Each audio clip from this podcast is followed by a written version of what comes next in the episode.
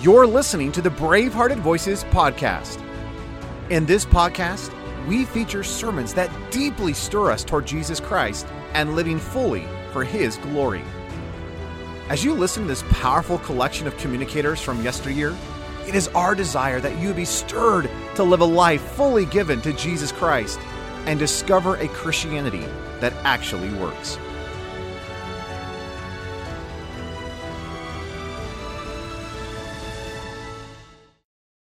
Years ago, I was in a prayer meeting with some young people. It was an all-night prayer meeting, as a matter of fact. We had broken up into groups, and I was with a group of young men kneeling on the floor there. I looked at the floor and I saw tears on the floor. And in that, in that prayer session, one of the young men prayed, Lord, break me. And a shiver went down my spine. You know why? Because I had never prayed that prayer. I wasn't sure I was ready to pray it yet either. I had never heard such a thing before. Lived all my life in the assemblies and never heard the subject of brokenness discussed. Shortly after that, I read a book called The Calvary Road by Roy Hession. And I admit to my shame, it didn't do a thing for me. You know why? I wasn't ready for it. Years later, I read it. It had tremendous impact upon my life. You won't agree with everything in it. It's a case of eating the orange and spitting out the seeds. So we want to think about that today. We want to think about the life of brokenness. Men have little value for broken things. When something is broken, men want to throw it away. Broken dishes, broken furniture, torn clothing, and all the rest. But God values broken things, and especially values broken people. Psalm 34:18 The Lord is nigh unto them that are of a broken spirit. Psalm 51:17 The sacrifices of God are a broken spirit. James 4, 6, God resisteth the proud, but giveth grace unto the humble. That really touches my heart. That the great, omnipotent God, who can resist the proud, can't resist the humble. We have special access to Him if our hearts are low. Broken things are honored by the Word of God. Judges 7 verses 18 and 19. The pitchers, the earthenware vessels in Gideon's army were broken and the light shone out. We have this treasure in earthen vessels. And as those earthen vessels are broken, the light of the gospel of the glory of God and the faith of Jesus Christ shines out.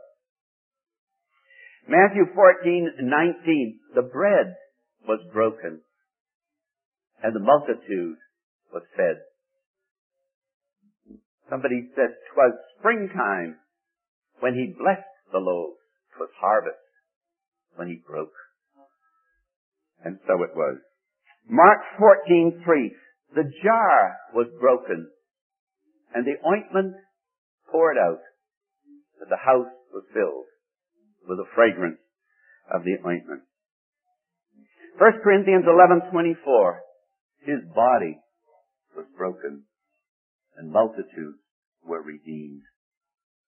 And he's calling us to that life of brokenness.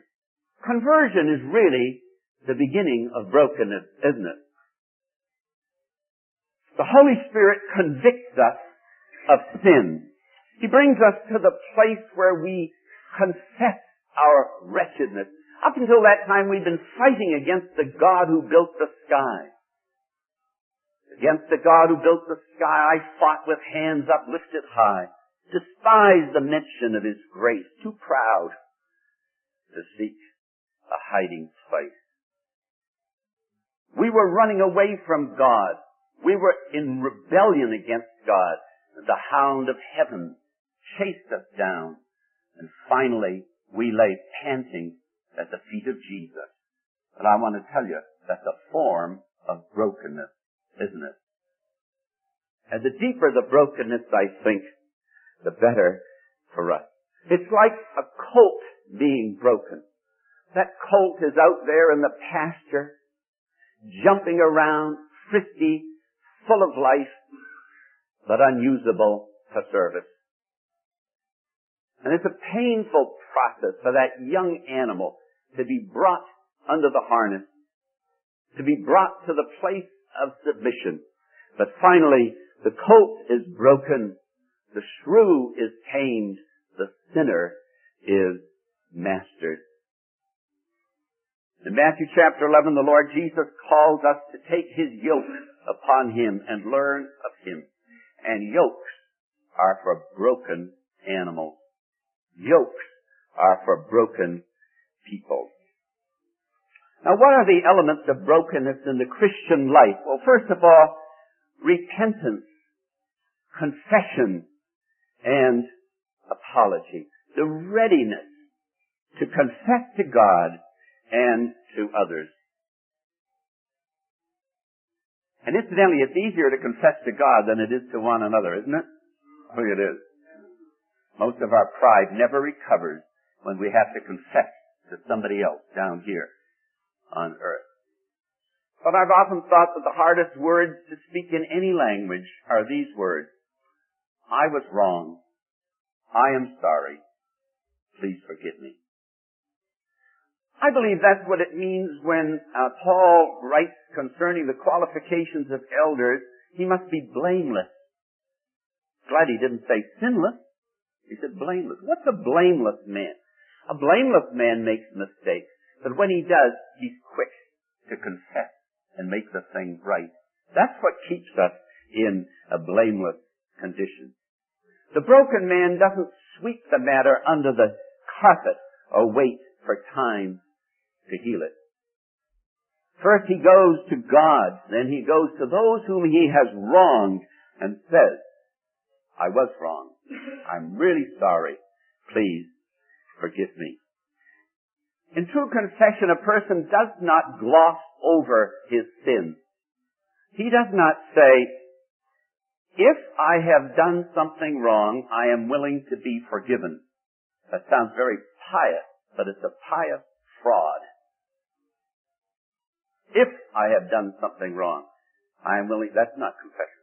This is not confession I will forgive you if you forgive me.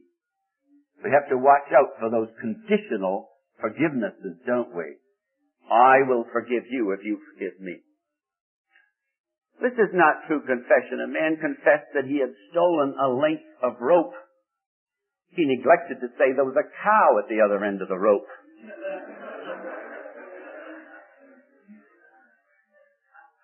Recently in our daily bread, I read about a man who was uh, ter- uh, terminally ill. And he realized that he had committed a wrong against another brother.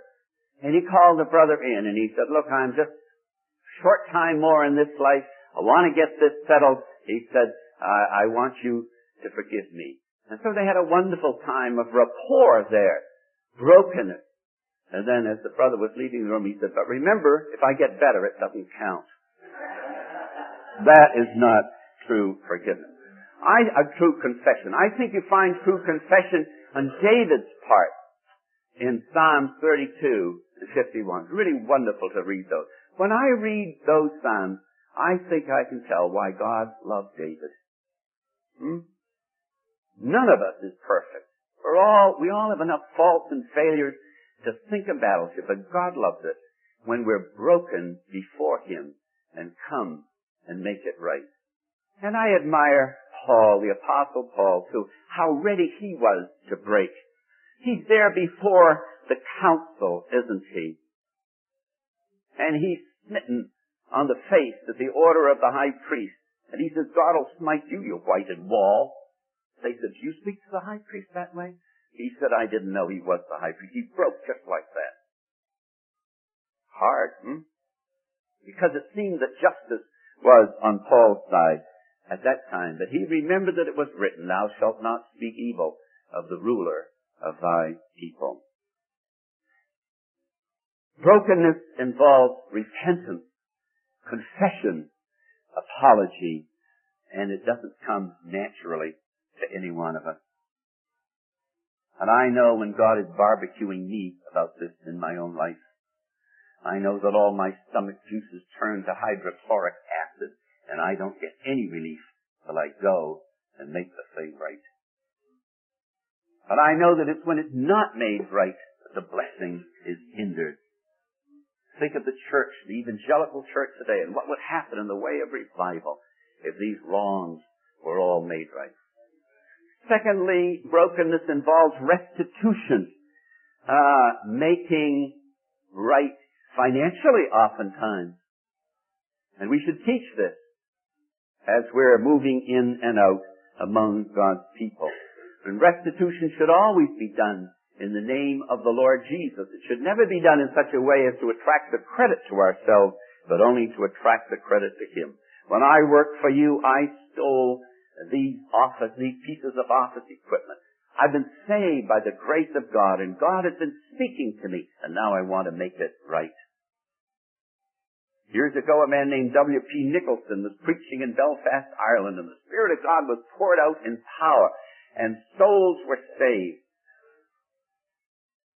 and they started making restitution to the machine works there in Belfast. It was such a moving of the Spirit of God that those machine companies had to build sheds to house the equipment that was returned. And finally, they had to send out the message, don't return anymore. We can't accommodate it. Be nice to see that in North Carolina and other places in the United States. Brokenness involves restitution. It involves my willingness to forgive someone else. I believe this is the order in forgiveness. I believe if some wrong has been done against me, immediately I should forgive in my heart. In my heart. Somebody said to Clara Barton, who was the founder of the American Red Cross, don't you remember that mean thing she said about you? She said, not only do I not remember, I distinctly remember forgetting. She had already forgiven in her heart. She distinctly remembered uh, forgetting. But then when a man repents and comes to me, I administer forgiveness to him. I don't think it's righteous to administer forgiveness if a man is not repentant. I can forgive in my own heart. That takes it off my shoulders. That takes the monkey off my back between myself and the Lord, but I administer forgiveness to him when he comes and repents. Luke chapter 17 verse 4. And then I tell him that I have forgiven him. And incidentally, when people come to us and confess something, they don't want us to say, oh well, it was nothing at all. They don't want to hear that. They want to hear us say, look, I forgive you. And the relationship is cemented. God hates an unforgiving spirit. and I don't blame him. Matthew 18, 23 through 35. Brokenness is enduring wrong without retaliation. This is really divine. It can only be done in the power of the Holy Spirit. Our Lord set the example for this, didn't he? First Peter 2, 23. When he was reviled, he reviled not again.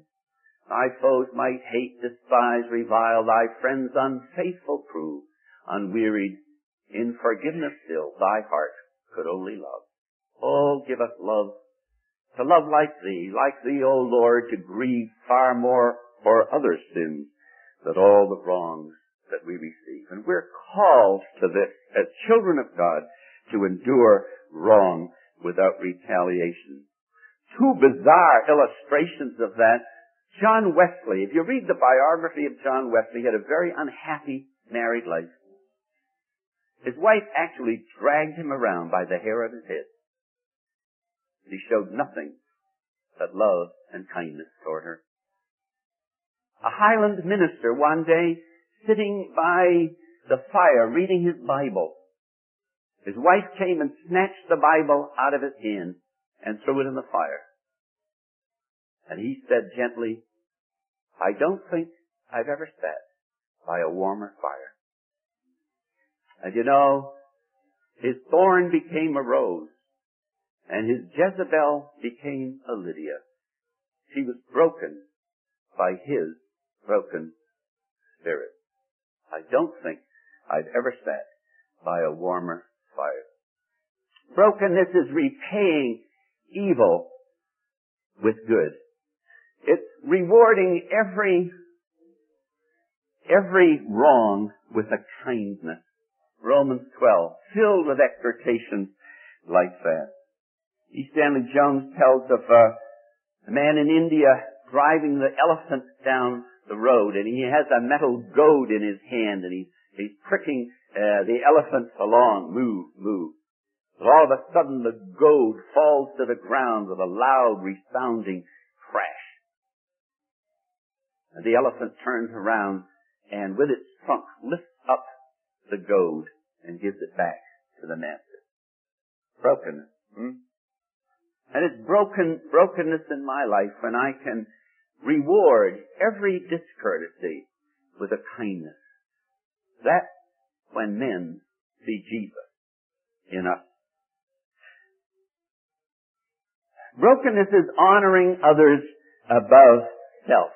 It used to bother me that verse, esteem others better than yourself. And I think of Tony Accardo and some of these mafia men in River Forest, Illinois. And I think of their character and I think, how can I honor them? It doesn't have anything to do with character, does it? It doesn't mean that his character is greater than yours or mine. It still means I can esteem them above myself in the sense of pouring out my life in loving service for others. I think Abraham esteemed Lot and his men above himself. Lot looked and saw the well-watered plains of the Jordan. He said, that's for us, that's the pasture land uh, we wanted. Abraham said, be my guest. Be my guest, he said. Said, you take what you want and I'll take what's left. Great, huh? No wonder God said to him, I am thy shield, Abraham and thy exceeding great reward. And when God said that to Abraham, he made him fabulously wealthy. he got more than all of the well-watered plains of the Jordan that day. He honored Lot above himself. I think dear Dr. Ironside had that same spirit of brokenness. He was a very gracious man, you know, and I don't know why people like to pick quarrels with him. But almost invariably after one of his messages, some would come up and on some secondary matter, on some trivial matter, they would start an argument with Dr. Ironside. And he used to say, well, brother, when we get to heaven, one of us is going to be wrong, and perhaps it'll be me. You know, you can't fight with a man like that. that took all the wind out of the opposition sails.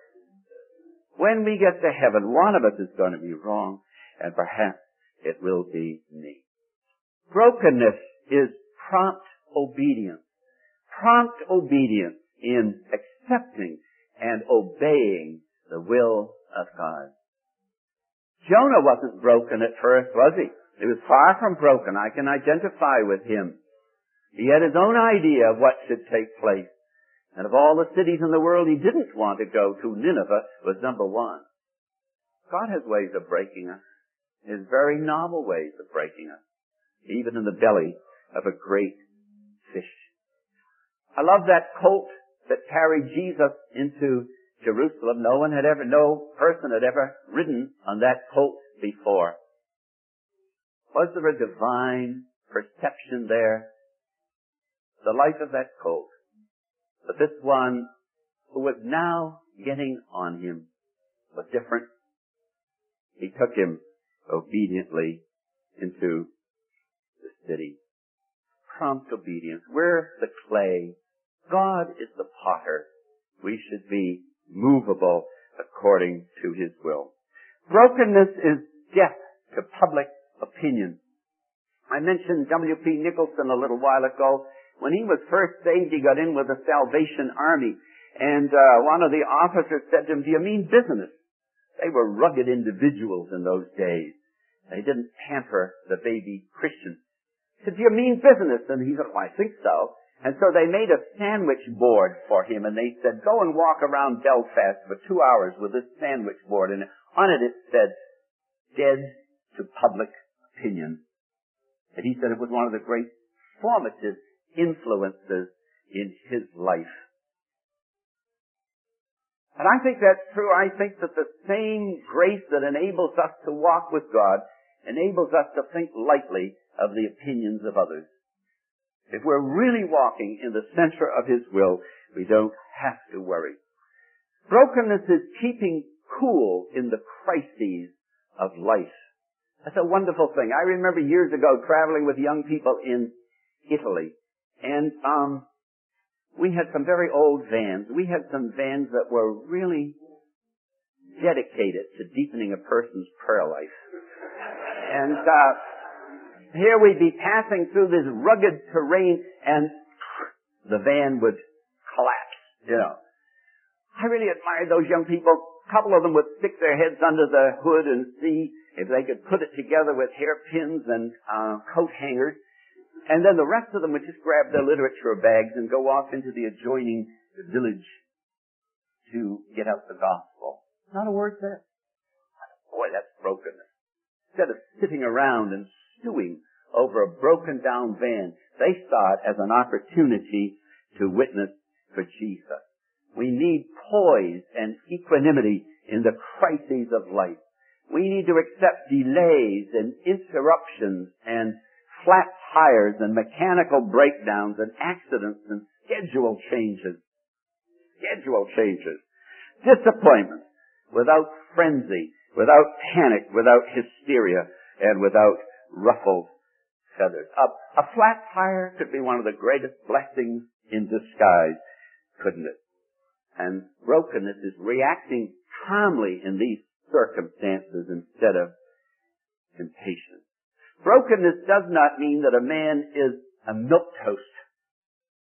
Meekness is not weakness.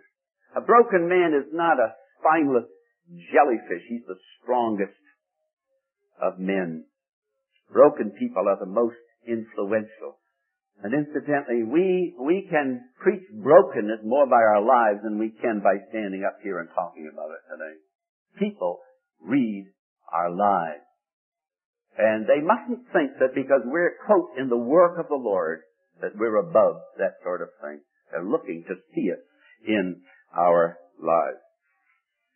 Brokenness is capable of anger. The Lord Jesus was angry there in the temple when he went in with a scourge of small cords and drove out the money changers.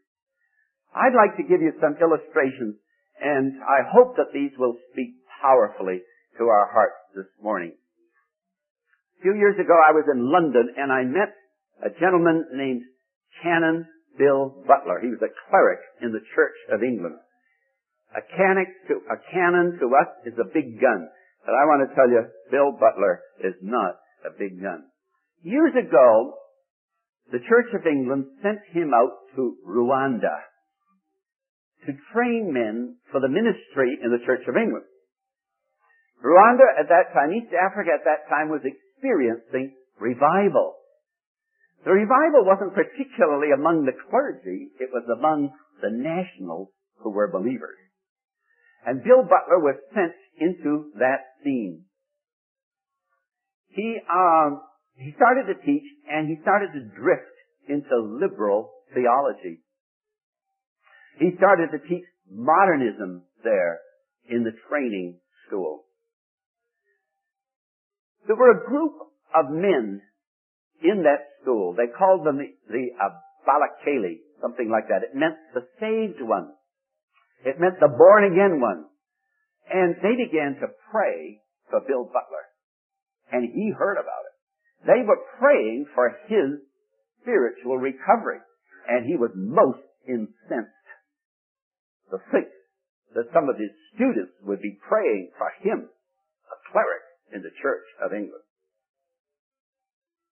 And so he finally found the leader of this band of born again ones, and he called him into his office one day, and he spoke to him very severely. The man, this African national, listened patiently to him. And when he got through, all he said to Canon Bill Butler was, but you really do need help. That's all he said. And they continued to pray uh, for Bill Butler. As he went on teaching this liberal theology, the Spirit of God began to work in his heart. Why? Because those men were praying. They were praying for their teacher. And he began to realize that the things that he was teaching were not according to the Word of God. And one day he went to the bishop there. And he made a confession to him. He said, look, I've been teaching. I've been teaching liberal theology to these men. And he said, it's not true. He said, it's not true to the Word of God. And the bishop buried his hands in his head, his head in his hands, and he said, oh, Bill. He said, now you can never become a bishop. And Bill said, praise the Lord. Actually, what was happening in Bill Bishop, uh, Bill's life was exactly what was, had been happening in the lives of the dear national believers there. Then he realized that he had to go and make things right with that man. That national believer. And it was very hard. He said, very demeaning that I, a member of the clergy, would go to an African national to apologize to him. Very difficult. But I tell you, when the Lord has his finger on you, you know he's speaking. When he's dealing with you, you know he's dealing with you. You have to go. And he got in this car one, one day to drive to the home of this dear African national. He pulled up the car in front of his house. The African national came to the door, and all he did was look at the face of Bill Butler, and he said, Hallelujah. Bill had his speech all prepared, just like the prodigal son. He didn't even get the words out before that dear man had said, Hallelujah. But as Bill Butler sat in his home there in London, he said to me, it was the first time I ever embraced an African national. They threw their arms around one another and hugged one another. He said it was the first time I ever wanted to do it. Dear friends, that's brokenness. After that, those dear born again ones came to Bill Butler and they said, uh, look, we meet every morning at four o'clock for prayer. Wouldn't you like to meet with us? Four o'clock for prayer. Has never got up to pray at four o'clock. And he was filled with excuses. And he presented all his strong reasons why he couldn't meet with them at four o'clock. And they said graciously, would you try it for a week? And all opposition was broken down and he started meeting with them every morning for prayer. The administration found out about it. They passed a rule that there would be no meetings of any kind on the campus before 7 o'clock in the morning. And they transferred Bill Butler to another school. Those dear nationals had to face it. Shall we stop praying? They decided that they ought to obey God rather than man. They kept on praying and they were dismissed from the school just a few weeks short of graduation. They bitter? No, they weren't bitter. They came, they came to Bill Butler, they sought him out and they came to him they said, brother, we feel that you still have feelings of bitterness towards the bishop and we feel you should go and make those things right. And he had to do it. He had to do it. Dear friends, that's brokenness. That's brokenness. That revival is still going on in some sense, in Eastern Africa, and it's largely based on this whole principle of brokenness. Some years ago, I was in a home in Chicago, and there were two elder brothers there. Many of you would know them. Too embarrassed to mention their name. And I was at Emmaus at that time. In fact, I was a president of Emmaus for the last six years I was there. And I don't know why, but they started out against Emmaus. And Emmaus was my baby. And you, you don't like to have your baby criticized, you know. And I could feel the heat going up from here, getting red here up. And finally I just exploded. And I laid them out in lavender and lace. And I'm ashamed to admit it, but when I went away from the home that night, I thought, you know, that justice had been done. But the Lord didn't think so. Weeks later, I was on a train going down to Waterloo, Iowa. I could take you to the seat on the train. It's so real. The Spirit of God got a hold of me. Said, yeah, Bill, you're going down to tell people how to live the Christian life. And there's that wrong that you committed against those two elder brothers in the Lord and you've never made it right. I want to tell you, you know when the Lord is barbecuing you. And I was barbecued that day. And I couldn't get up on the platform that weekend till I had sat down and written a letter to them, but apologized. You say the end of a beautiful friendship. No, that was the beginning of a beautiful friendship. You know, God's way is best. And when we follow His word and are obedient to His word, we come into a closer relationship with one another than we could have ever known before. That's really true. Well, you'd think I would have learned a lesson, wouldn't you? No. Some of us are more stubborn than others. I was sitting at my desk one day, actually it was the day of Harold Harper's funeral, and I was to have some part. I think Brother Bramhall had the funeral that day, but I was to have some part in the funeral. And there was a brother visiting from Britain uh, in the area, and he called me on the phone. And this brother happens to believe in a post-tribulation rapture or something. I don't, I'm a very ardent pre-tribulation rapturist. I believe Christ could come at any moment. And I don't know how it ever came up on the phone, but it came up. And we tangled on the phone. And it was terrible preparation for a funeral.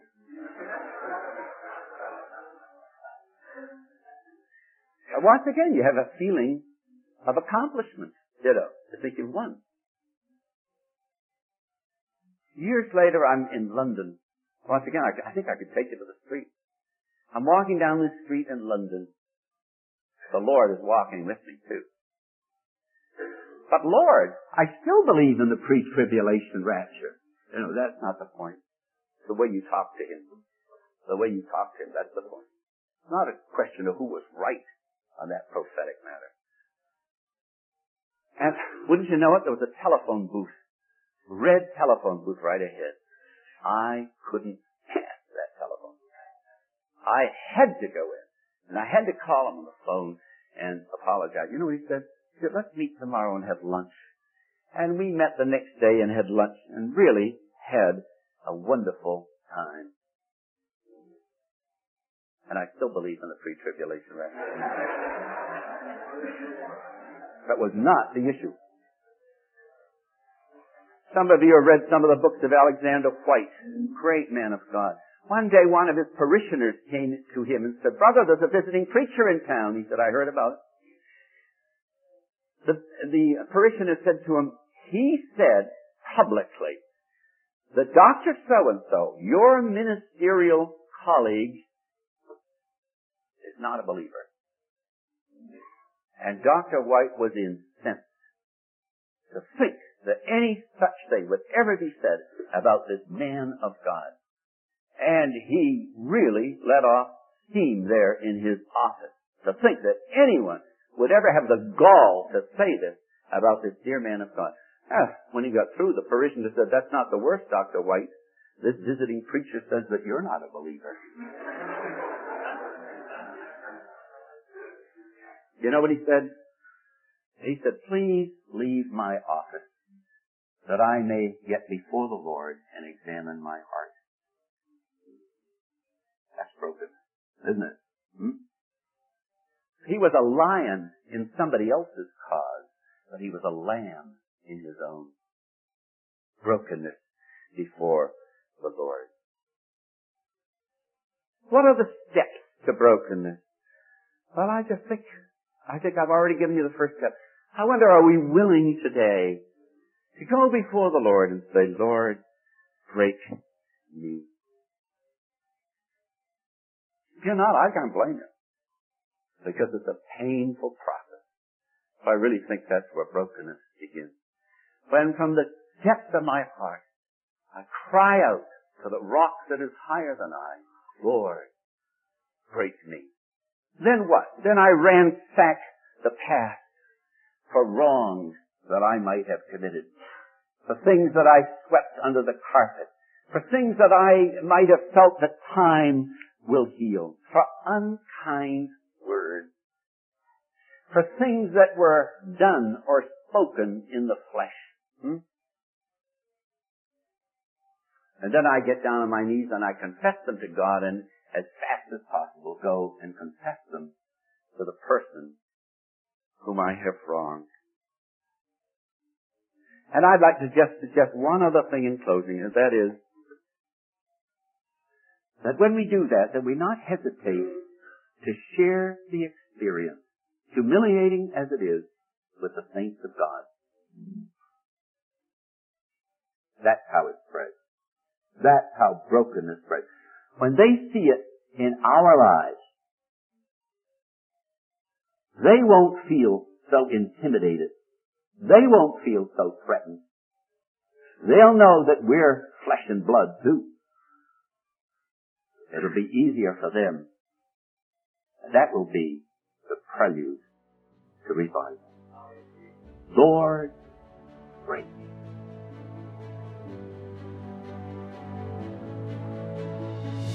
Bravehearted Voices is brought to you by the Ministry of Deeper Christian in partnership with Ellerslie Discipleship. Our passion is to help you grow spiritually by providing Christ centered resources, discipleship, and training in the Word of God and the victorious life of Christ. Our agenda is to bring back the stuff of old, the sort of Christianity that is lived out with the gusto of heaven and actually and practically works. For more, visit braveheartedvoices.com.